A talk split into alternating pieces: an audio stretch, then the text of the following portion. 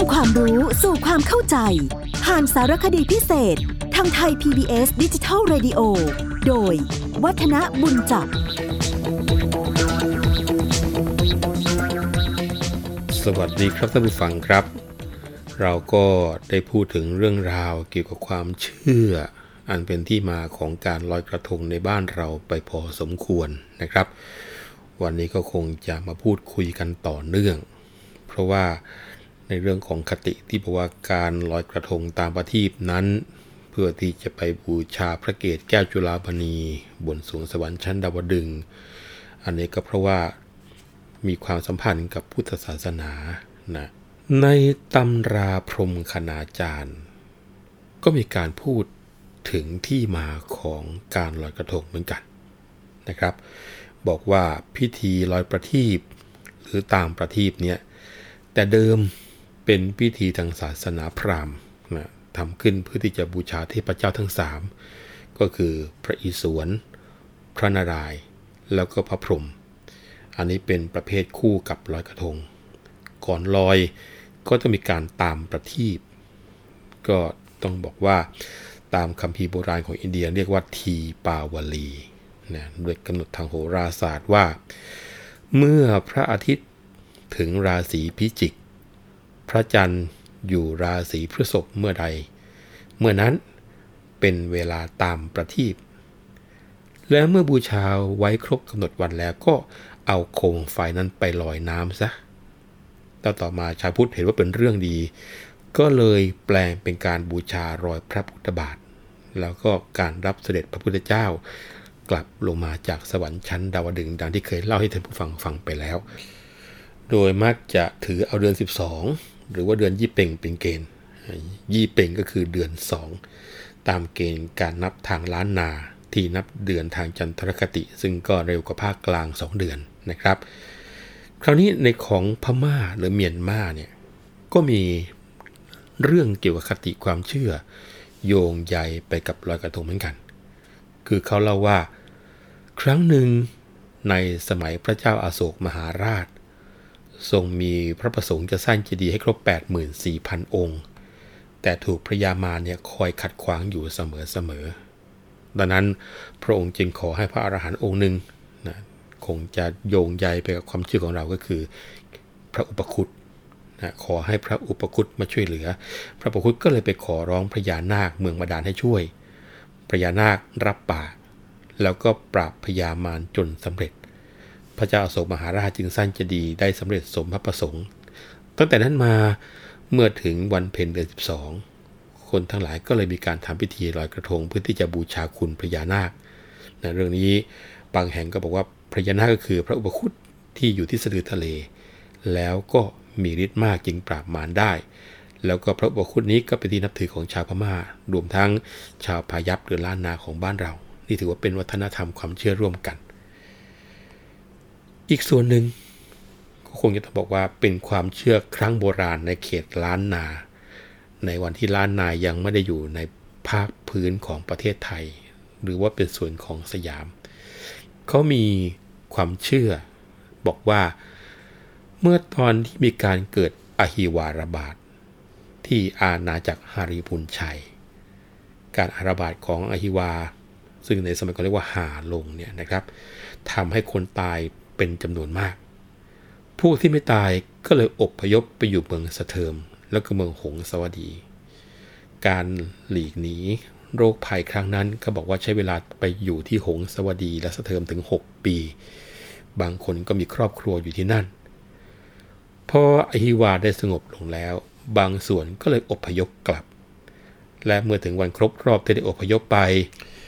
ก็มีการจัดทูบเทียนสักการะ ร้อมทั้งเครื่องอุปโภคบริโภคใส่สะเพานะจริงๆ แล้วออกเสียงเป็นสะเปา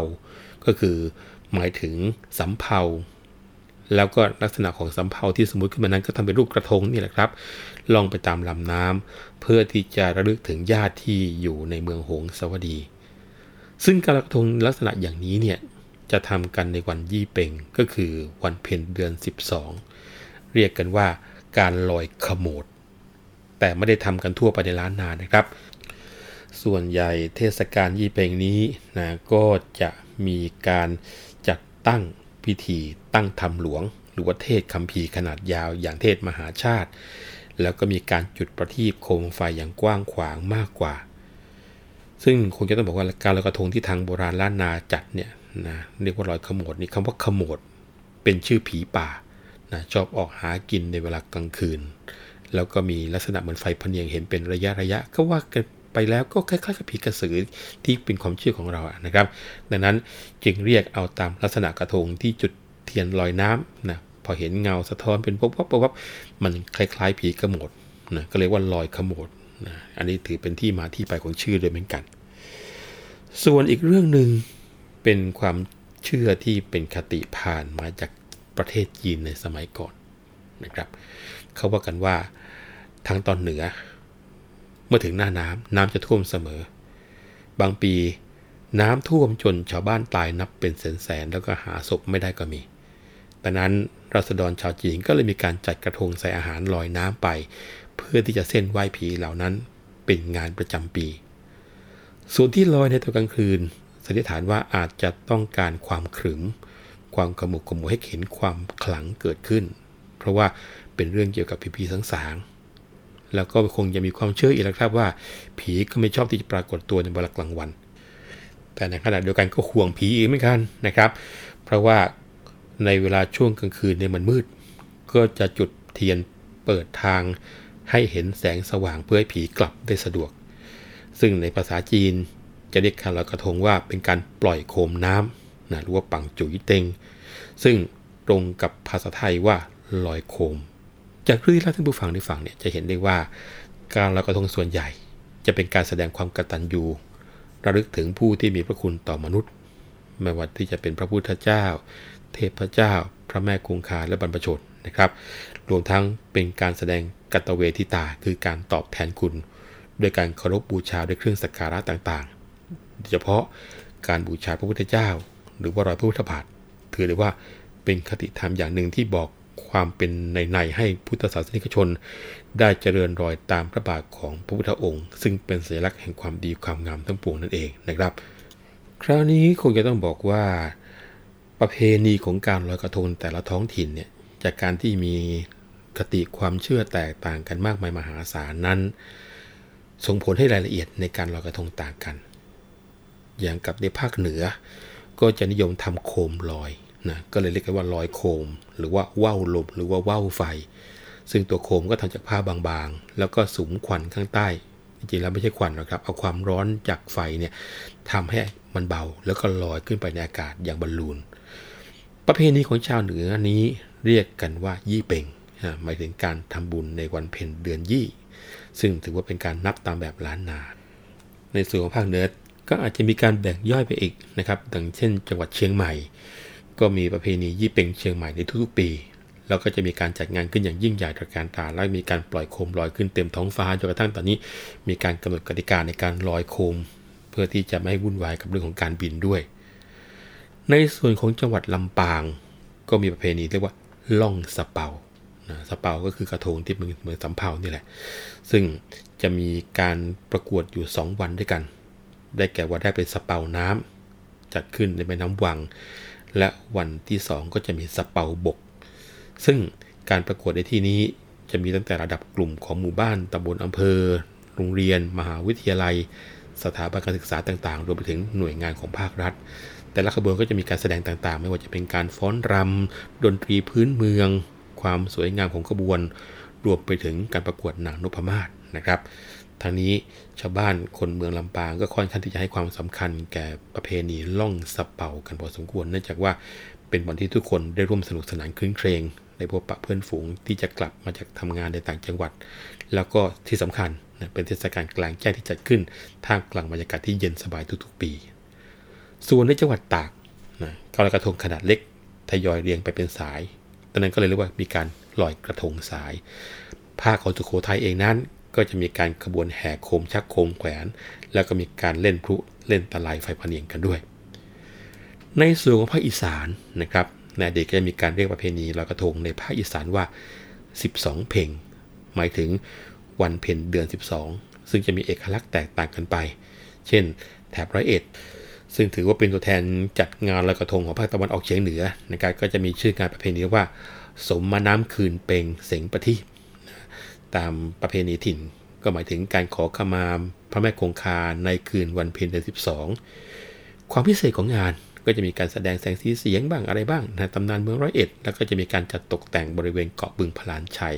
ให้เป็นเกาะสวัสดิ์นะตกแต่งสวยงามยิ่งใหญ่ แล้วก็มีขบวนกระทงอาเซียน มีการประกวดประทีปกันอะไรกันนะครับ หรือว่าทางจังหวัดสกลนครในอดีตก็จะมีการลอยกระทงกาบกล้วย ลักษณะคล้ายๆ กับการทำปราสาทพึ่งโบราณ เรียกงานนี้ว่างานเทศกาลลอยพระประทีปพระราชทาน 12 เพลงไทยสกลนะในภาคกลางก็มีการจัดประเพณีลอยกระทงขึ้นทั่วทุกจังหวัดนะโดยเฉพาะยิ่งในกรุงเทพก็จะมีงานภูเขาทอง ซึ่งเป็นรูปแบบงานวัด เฉลิมฉลองราว 7 วันบ้าง 10 วันบ้างนะครับ อันนี้ก็เรียกว่าเป็นการงานก่อนลอยกระทง แล้วก็จบในช่วงหลังวันลอยกระทง หรือว่าในจังหวัดพระนครศรีอยุธยา ก็จะมีการจัดงานประทีปลอยกระทงกรุงเก่า เรียกว่าจัดกันอย่างใหญ่โตบริเวณอุทยานประวัติศาสตร์พระนครศรีอยุธยา โดยปกติก็จะมีการจัดแสดงแสงสีเสียงกันอย่างงดงามทีเดียวนะถ้าภาคใต้อย่างที่อำเภอหัดใหญ่จังหวัดสงขลา ก็มีการจัดงานอย่างยิ่งใหญ่ นอกจากนั้นในจังหวัดอื่นๆ ก็จะมีการจัดลอยกระทงด้วยเช่นกัน โดยภาพรวมๆแล้วนะครับกิจกรรมในวันนี้ก็แตกต่างกันไปในแต่ละท้องที่ แต่ที่เหมือนเหมือนกันก็คือ การประดิษฐ์กระทง โดยการที่นำวัสดุต่างๆ ไม่ว่าจะเป็นหยวกกล้วยใบตอง